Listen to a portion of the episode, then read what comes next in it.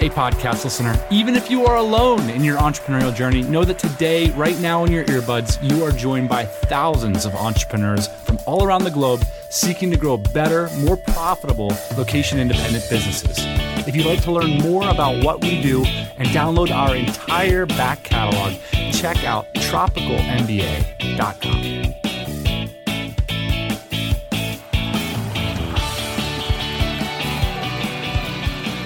Welcome back to the podcast, everybody. Today's show is a little bit of a different one, but its guest will be very familiar to many of our listeners.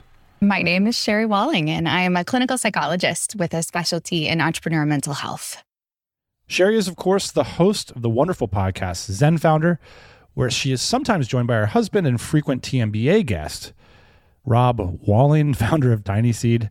Those who have listened to Sherry's podcast, Zen Founder, know that she has been very openly and movingly sharing about the upheavals and losses that she's gone through, how it's affected her, her enterprises, and their whole family. Strangely enough, this is a very important entrepreneurial topic.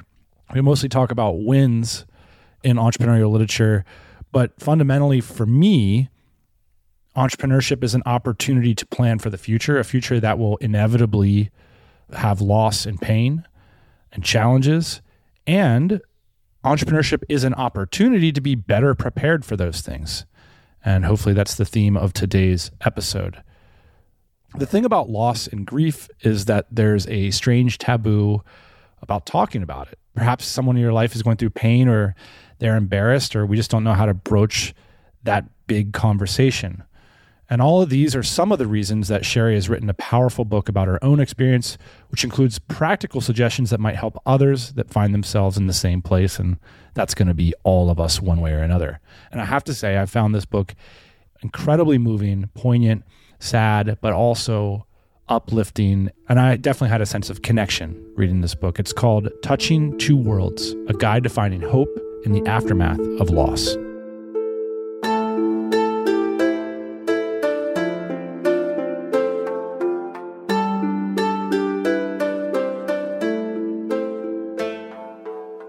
So I've been thinking about and talking about how to help really high performing people with difficult things. And that's like a deep part of my work. And then a few years ago, a bunch of very difficult things started happening to me. So I started having this different understanding of how to walk through loss and heartache. And so my father was diagnosed with esophageal cancer in February of 2017. And esophageal cancer is one of the bad ones. It's one of those pretty fast moving, aggressive cancers that usually by the time it's caught is pretty far along. And so he battled that for 18 months and then died. And right at around the same time, my youngest brother, who had always had a, an alcohol issue and had struggled with depression, really began to implode alongside my dad. And we lost him to suicide six months after we lost my dad. So it was a lot of loss in a short period of time and a lot of watching these people that I loved kind of implode in a short period of time. There was more too. You mentioned that you lost a daughter as well, in a way. Yeah. My husband and I were guardians of a little girl, and she was with us for almost four years. She came to live with us when she was seven. And right along the same timeline of all these other losses, her birth mother got sober, which is great, but then started pursuing reunification with her, which was not something that we thought was going to happen for a variety of complex reasons. We ended up losing her as well about a year ago. One of the interesting explorations you have is you were trying to figure out what the connection between your brother and father's death was. I'm curious if you could walk us through your thought process there. I found that fascinating. It really jumped out at me. I think it's so confusing to grow up alongside someone and have similar genetics, similar experiences, and watch their life be very different than yours. And I think that became so clear as my father got sick and started dying. And I, as the oldest sister, went into this sort of helping functional, go to the doctor's appointments, help with the medicine, just this like role. And my youngest brother just could not, really just couldn't even keep himself together, was just in the hospital, had one accident after another. And I think it was really a cause for a lot of consideration for me to figure out how he was so tied to my dad that when my dad began to be ill and eventually to die, it felt like he couldn't find his footing or couldn't keep going. And it really made me feel like it's super important to talk about grief and loss, especially among young people, people in their 20s, 30s, 40s, because in a way we're really not well equipped for it. And I think that was part of what was happening for him is this layer of grief got added on to his other heartache and he just couldn't pull himself out. There's one moment in the book when you talk about having seen the Thestrals is this idea of like you well tell us what that idea is all about and how that might bring us very close to death so in in harry potter j.k rowling writes about these creatures called the thestrals that can only be seen by those who have seen someone die. So after a certain point in the story harry i think it's his uncle that he sees die and suddenly he can see these creatures and the first time he sees them he's terrified of them. Like he never knew they were there before. But then other people around him his friend luna lets him know what they are and why he can see them. I think what's so striking about my brother and i is we were both with my dad when he died.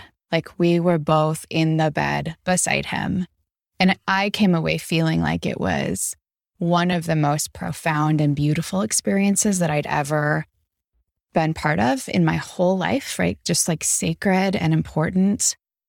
And my brother, that very evening, stole the hospice medicine, got super high, and went looking for alcohol and ended up in jail. So we had, like, in that very moment, like, very different experiences of that. I think one of the most stunning chapters is your reflection on your relationship with Rob and how that's changed. That was heartbreaking to read, or beautifully written, is another way to put that. Yeah. Um, you said grief is very isolating and isolating for the bereaved and for those that love them. I'm wondering if you could bring us into your thought process about your living relationships and how that's affected by grief. Yeah. The thing about grief is that it is experienced so differently by all the people who are impacted. So, as I mentioned, my brother and I had a very different experience of what it felt like to grieve our father. And then Rob and I, my husband of now 22 years, we had a very different experience of all these losses. It felt very different to us. He'd known my brother and father for almost his entire adult life. So he had relationships with them. Those were losses to him too, but they impacted us very differently. And certainly the loss of our daughter was held very differently by the two of us. And because those losses are so emotionally overwhelming, it can feel like you're just living in a parallel life with someone and you're speaking a different language. Rob is wonderful in his ability to be a problem solver. He has two engineering degrees. He runs SaaS business. He's just really good at like logistics and problem solving in sort of this probably stereotypical male female way and I'm like the feeling person. And so I felt my perception is that he was really overwhelmed by my emotion and wanted to fix it. And of course, his perception is like, I'm just trying to be loving and helpful to you. And so we missed each other a lot. And because there were so many losses over so many years and they were so disruptive, that was a long time to miss each other. And so it took a couple of years to put things back together and refind each other. But it was an unexpected difficulty for me because we have a very loving and supported relationship. And I would have said, we can go through all kinds of hard things and support each other well. But this was unexpectedly difficult to support each other and just connect. You mentioned that it was hard to accept that you weren't coming back from grief, that you would be different forever. I think people talk about healing from grief, or moving through it, getting over it. And I think that the loss does stay with you. And I feel quite different as a result of these experiences that I've had.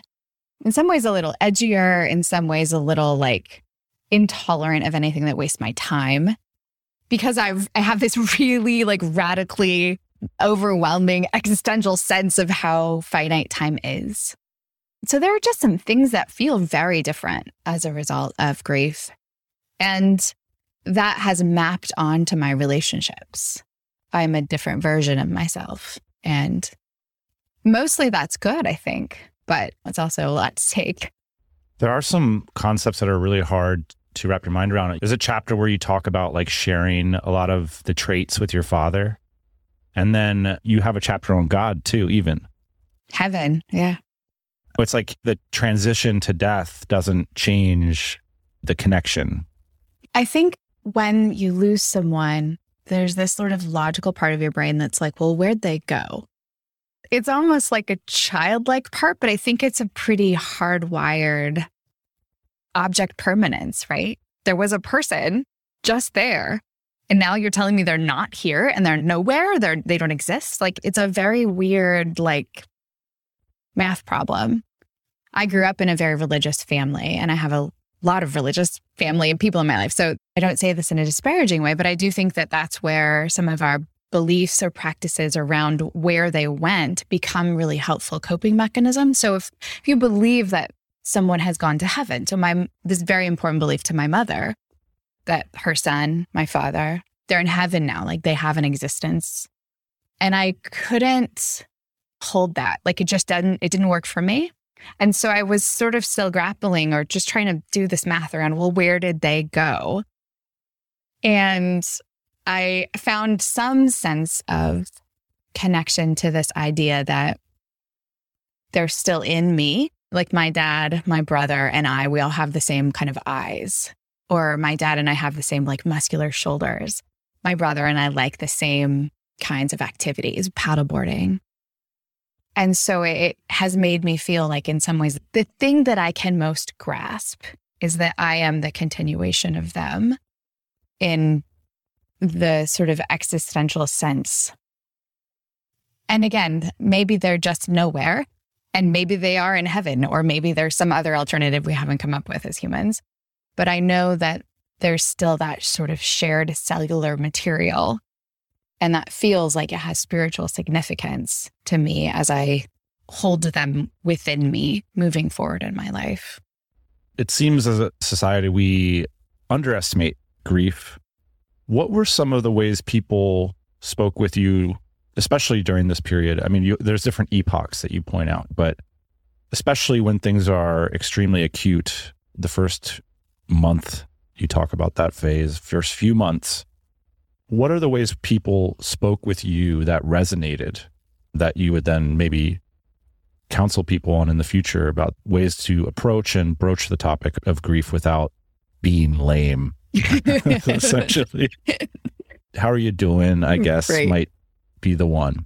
Which is better than nothing, right? If that's all you can think to ask, then yeah. just ask that. But I really, really loved when people would ask me directly, Do you want to talk about your brother? Do you want to tell me a story about your brother? Do you yeah. want to tell me a story about your dad? And that is so powerful because everybody knows that they've died, right? It's in the room. But I think sometimes people are afraid to bring it up directly because they don't want to, like, I guess, remind you. It just feels awkward to speak of the dead. We're not used to that.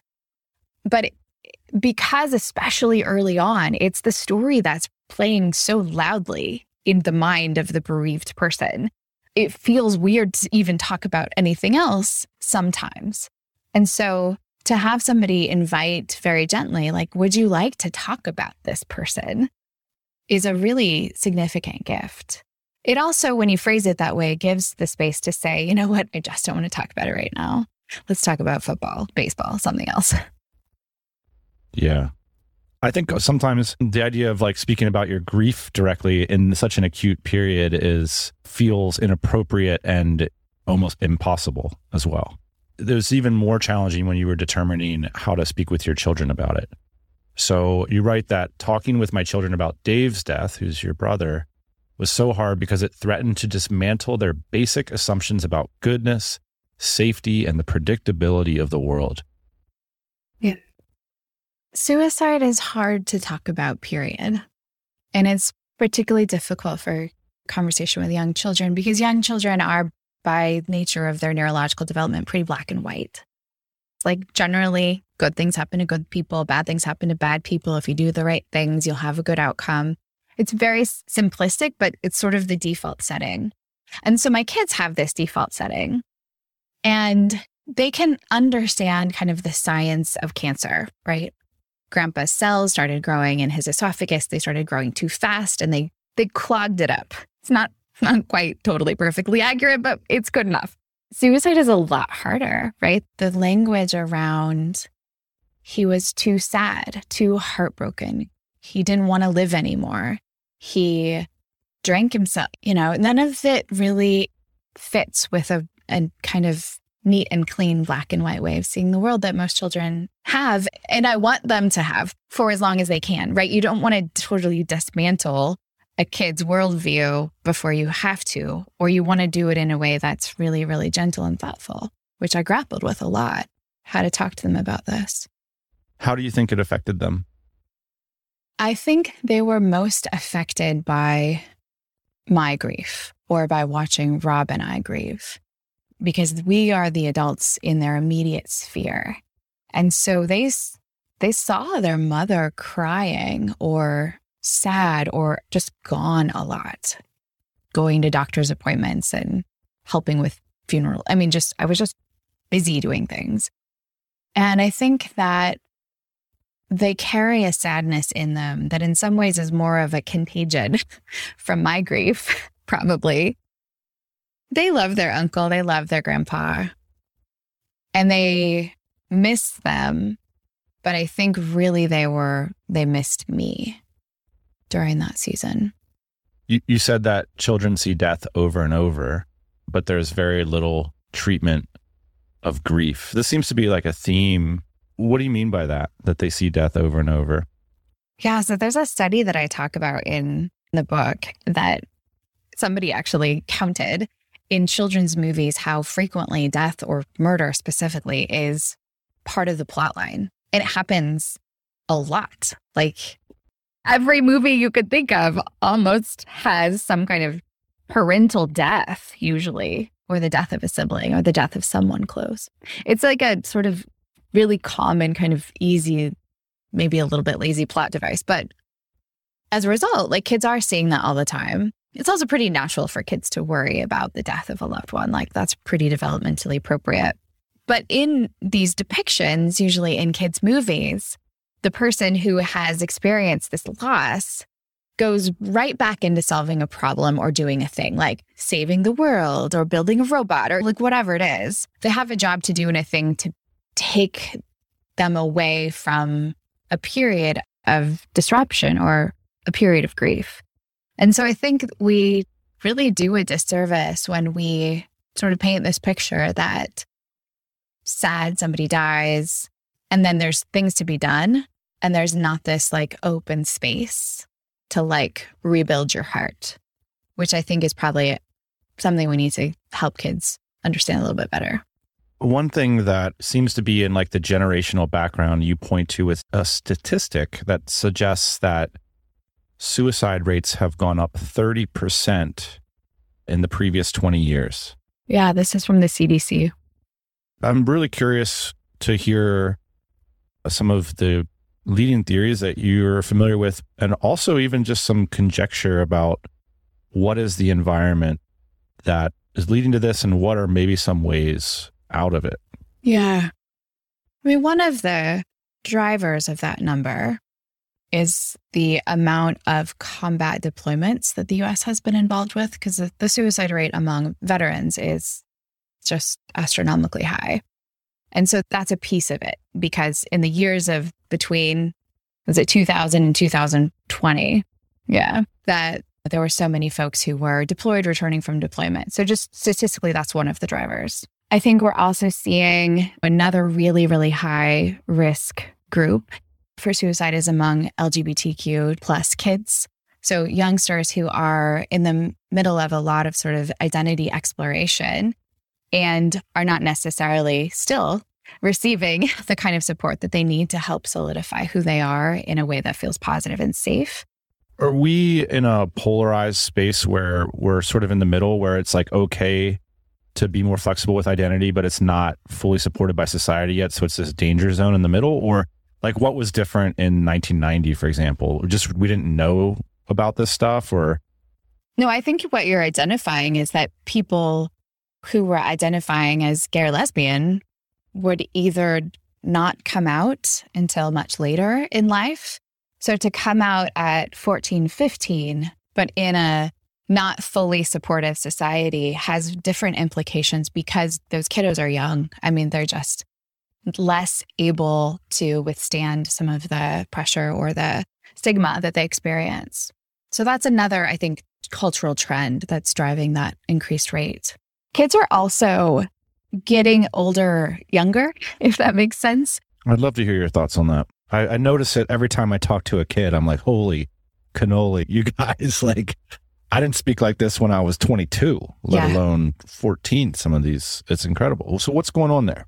And I don't want to sound like a sort of curmudgeonly social media person because I use social media as well. But I do think that the access to information and the referencing on social media is pretty overwhelming for kids developmentally. When I was in training in graduate school, we didn't train for how to work with children who were suicidal. We started the conversation around suicidal thoughts with teenagers. But one of these risk groups that's experiencing a really significant increase in suicidality is children that are not teens, right? So 9, 10, 11, 12, sort of that tween group. So that is a group that I think really has had this huge shift in what they're exposed to because of the the level of technology and technological access that that age group experiences. I think kids are they're faced with big problems before they're ready.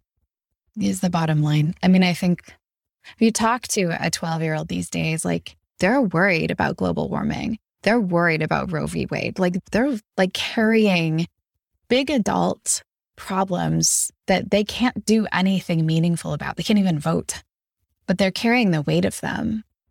Um, Hmm. and, and that's that's a lot for a young brain. How do you walk that back? Or is that the cat's out of the bag? Uh, I mean, one way to walk that back is to try to protect childhood as long as we can. Like, I think the pandemic has been really, really, really rough for kids because everything went online. And now Hmm. my kids don't go through a school day without being on their iPads like six hours a day. That's how instruction happens. And so I think walking back access is part of it, like getting out to play, like going fishing, like doing childhood things can be really, really helpful because part of what's driving some of this mental health crisis among children is obviously the exposure, but it's also just the, the amount of hours in a day that kids are sitting still and staring at a screen is really neurologically bad for kids. It's bad for grown-ups too, but it's especially bad for kids. I have this kind of observation. Maybe I grew up in a very sheltered small community, but it seems like my parents and my friends' parents and all of us, they didn't really take much of an interest in us. It was almost like, hey, you guys are kids. You're not that interesting. Like, we don't really want to spend a ton of time with you. Go hang out with your friends. And I see in families around me every day, it feels like the kids and the parents have a much closer relationship than in my generation. Have you seen that as Yeah. well? And what do you make of it? Oh, and I think kids are parents' projects. What your kid does, how many sports they do, what their grades are, where they're applying to college, what they want to be. That's all like the conversation at the cocktail hour, like for both mothers and fathers. So kids are, in a way that's unprecedented in, in history, I think, kids are an extension of their families. And that's a lot of pressure for children. So Yeah, it's adult pressure. that's adult pressure. And many adults don't even want that pressure. Like that's entrepreneur pressure. Like, you think about your friends and my friends who are running businesses. We put that pressure on ourselves, Yeah. but that's even like outliers. Most people are just sitting at home watching TV. So I think there's this like larger societal pressure and exposure, but I think the way that the nuclear family has changed such that children are this, again, just this sort of like gemstone. Success object. yeah. Object of their parents outcomes is really unhelpful for kids. You made a a conjecture in an article recently I would like to go over it because I, it's fascinating. The thesis is how the great grief led to the great resignation. I hadn't quite heard this angle before. And I'm wondering if you can talk us through the basic hypothesis and where it came from. Grief is an undoing event. So, the pandemic, whether or not you knew someone that literally died, I think the pandemic was grief inducing for everyone, right? Plans were canceled, events were canceled, weddings were canceled. Like there were all kinds of ways in which our lives were disrupted.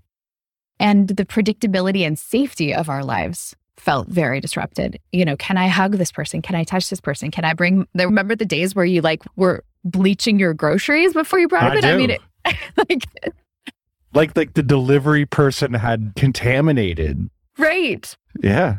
With the wipes. That's a, a strange way to regard others. Yeah. Rob bought a, a battery operated radio. I was like, what are we going to do with this? like, what's the point? And he's like, well, I don't know. Like, that was just the fear was like, what if the world just shuts down? Yeah. So, uh, you know, we're laughing about it, or I'm out laughing about it a little bit, but like it is, that is disruptive and traumatic. And when we lose a sense of predictability and safety, and when we lose all our plans and so many of our connections, even for a short period, grief is the natural response. It's the emotional reaction to loss. Not to mention, of course, the many, many people that died and the people that are then all connected to those people. So I think that that has forced us to get, again, kind of existential about what it is that we find valuable, what we want to be doing with our limited, finite amount of time on the planet. And a lot of people have decided like it's it's not going to this job, it's not sitting in this cube, it's not doing this activity. And of course, the nature of work is changing. As you well know, there are opportunities, there are ways to be able to travel, to be at home, to be flexible with family life or adventure life, whatever you're optimizing for, and pay the bills. And that starts to look like a really good option. You mentioned a lot about how to be in a hospital. I found that chapter daunting because I feel that I will have to know how to be in a hospital and that a lot of us are like actively avoiding that kind of outcome on a daily basis with our business class flights and our conferences and stuff. But there's this worry in the back of our minds that we'll end up in a hospital someday and having to be competent. So I'm hoping you can share some of your experiences doing that and what it's like and how we can prepare. Yeah, I think, you know, it is one of those things that most of us will have to do. And when we have to do it, it's because somebody that we love is needs us. It didn't feel like this great sacrifice of like, oh, I'd rather be somewhere else because when my people were in the hospital, I wanted to be with them. And that's I think important to sort of also acknowledge. Yeah, hospitals are terrible, terrible places. I can't believe anybody gets better in a hospital. Which again, for those of you who work in hospitals, like big love to you. You said don't touch anything. Don't touch anything. These are sort of popular now. They I don't know if they make them for men, but they make these like um, sweatshirts that have thumb holes. So they're they're like a little bit long and they can cover your fingers. And so you could like turtle your hands back into the sweatshirt. So I would wear something like that so that I could get through the day with like not having this my actual skin touching anything like elevator buttons, chair arms, things like that. Because yeah, there's lots and lots and lots of germs in hospitals. There's also really lots of great people in hospitals. So one of the things that was really meaningful and helpful was just to spend a lot of time talking with the nurses, with the doctors, like sort of getting to know them. It was a great investment for me for my own mental well being because I was in the hospital with my brother for days on end. And so getting to know the people who were taking care of him made me feel like I had some buddies. But I also think that it helped humanize my brother to these people. And I think they spent a little extra time, paid a little attention. They did things like they made medical decisions around when they could, around when I was going to be there. So they sort of knew my schedule of coming and going. And so they woke him up from a coma, for example, when I was there. So that was helpful, just the humanness of getting to know folks. I think getting to know like when the coffee is fresh at the nurse's station is really good. What did you find that was comfortable to your father and your brother when you were by their sides? Like, what are maybe some unexpected things that they were going through that you were able to help with? Yeah, I brought photos. and scotch tape and just covered the hospital room with photos of the dog and our family and something that was familiar and less sterile. I think that was really important.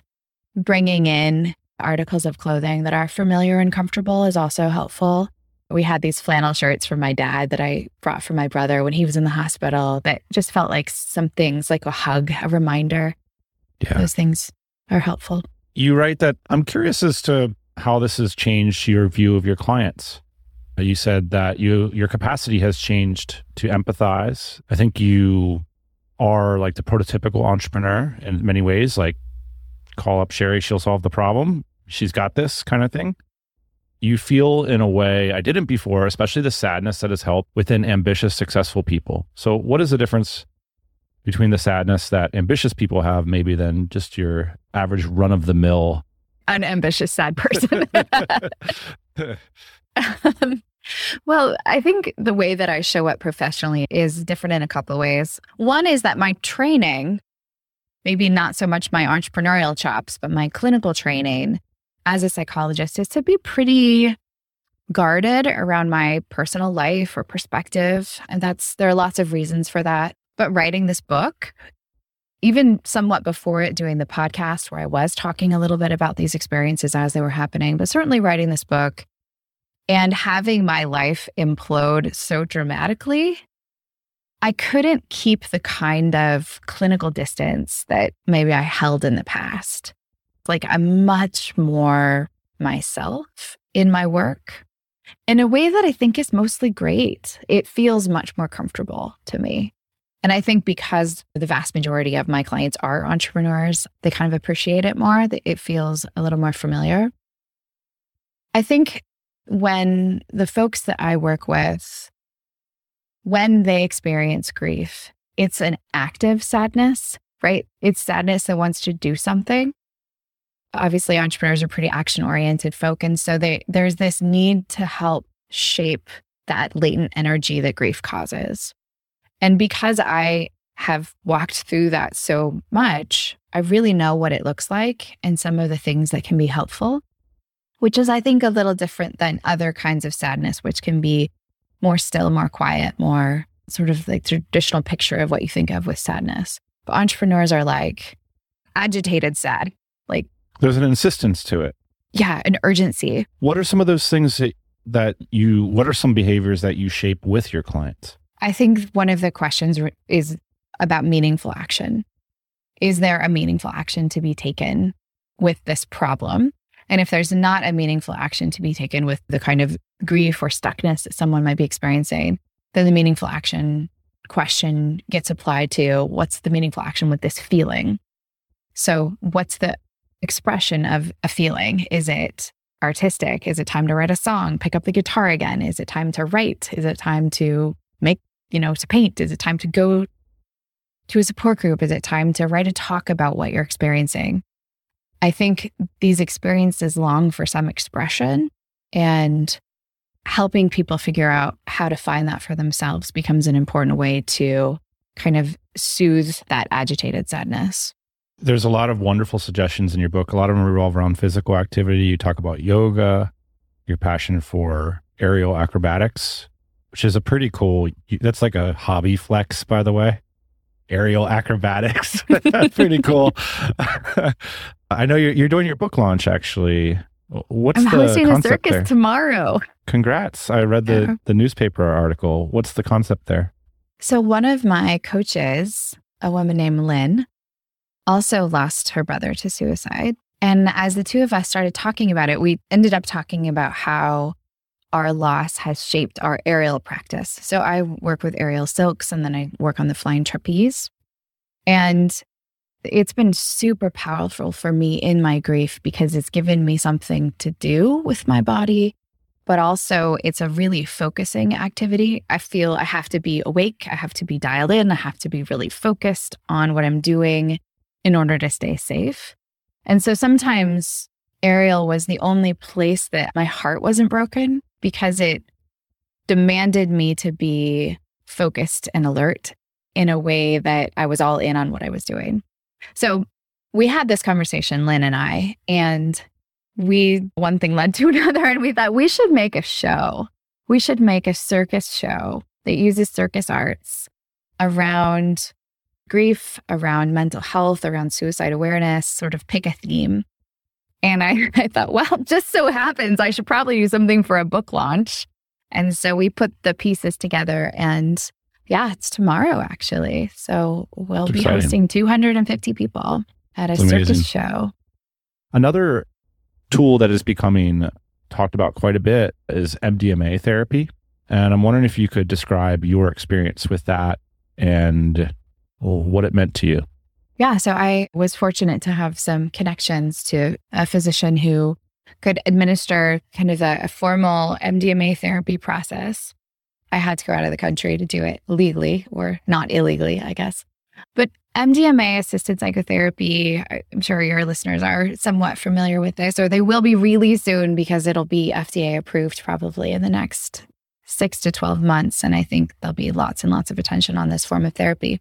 But essentially, I was able to take some MDMA and then go through kind of a therapeutic process with a clinician. And for me, I did my first session a few months after my dad died, before my brother died. And in that session, I returned to this moment of my dad's death. And I was looking down and seeing myself.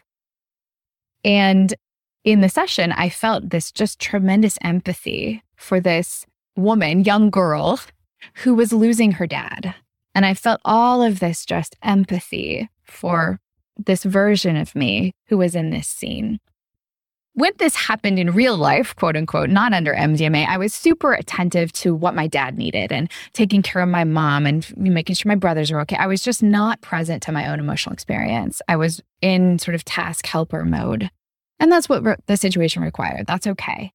But it was super healing for me to have that empathetic moment to appreciate my own loss.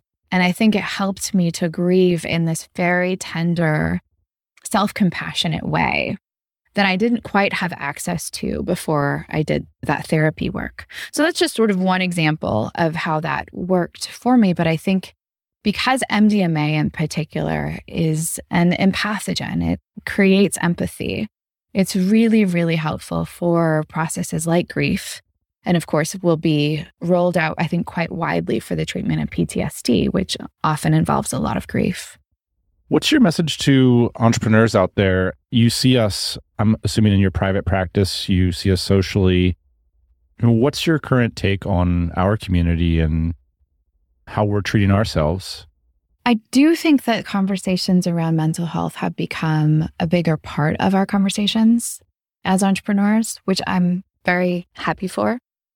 Because I do think that we are vulnerable to being people who push, push, push ourselves to accomplish the things that we want, but then to f- find sort of a, a scarcity of soul or emotionally unhealthy, of feeling really empty inside. And so I think that's the inner work is to check in with what's going on inside and make sure that there's there's life there too. It's not just all in the accomplishing the things. Often it's like a broken cycle or pattern that drives us to accomplish things. I'm going to say this and then have you respond to it because you have more experience. If something bad happens, that makes you want to make it good. And so make it good, make it good, make it good becomes a pattern that leads you to have success. And then because it's just a, a uh, self-licking ice cream cone, it doesn't actually fulfill. But the good news is you can become aware of the make it good pattern and still execute the pattern, but simultaneously have some hope at a greater fulfillment. Yeah, I think the patterns become toxic when they become scripts that we're following like little robots. But when we can recognize our patterns and have some self insight, then we can still choose the pattern, right? The ability to accomplish things, to make things happen in the world is a great skill. We don't undermine it just because maybe it came from a pathological place, but you can treat the pathology. You can like address the hurt that's underlying the behavior and still keep the successful behavior if you wish to. So we've been on the phone for an hour. I really appreciate this, Sherry. I, I thought would, in closing, it would be really cool to put on wax like a favorite story about your brother and dad, because a lot of the book is a love note to those two guys. And it was interesting to try to imagine both what they were like and what they meant to you. One of my favorite stories of them, we call it Operation Kayak. It's because at one point my brother decided that he wanted to be a kayaker, which is great, but he really had no skills or training. So he acquired a kayak from Craigslist and goes kayaking in this uh, creek in Northern California near where we grew up, which was like way too high a level for him. But he's a wilderness guy. So he's like, oh, it'll be fine.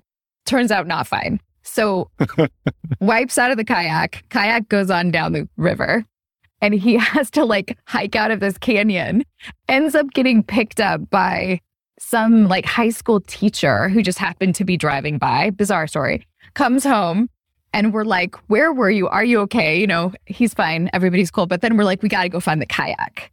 So it was me and my dad and my brother, and we're like scouring this river for the kayak. We finally find it. And then it's again, it's in this canyon. So it's like this like goat trail of trying to get down to the canyon and get the kayak out and get it in the van. It was just a whole thing. It was a whole day of kayak recovery.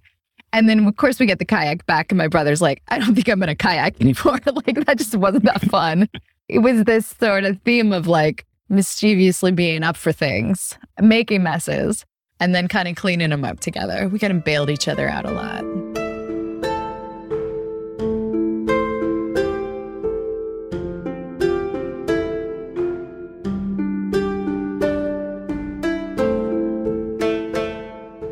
Big thanks to Sherry Walling, host of the ZenFounder podcast, which is always an amazing listen. And I appreciate her writing this book. Definitely worth picking up. It's called Touching Two Worlds A Guide to Finding Hope in the Aftermath of Loss. It's moving, it's funny in places, and it's an amazing read. Thanks to you for listening. We'll be back next Thursday morning, 8 a.m. Eastern Time, as usual.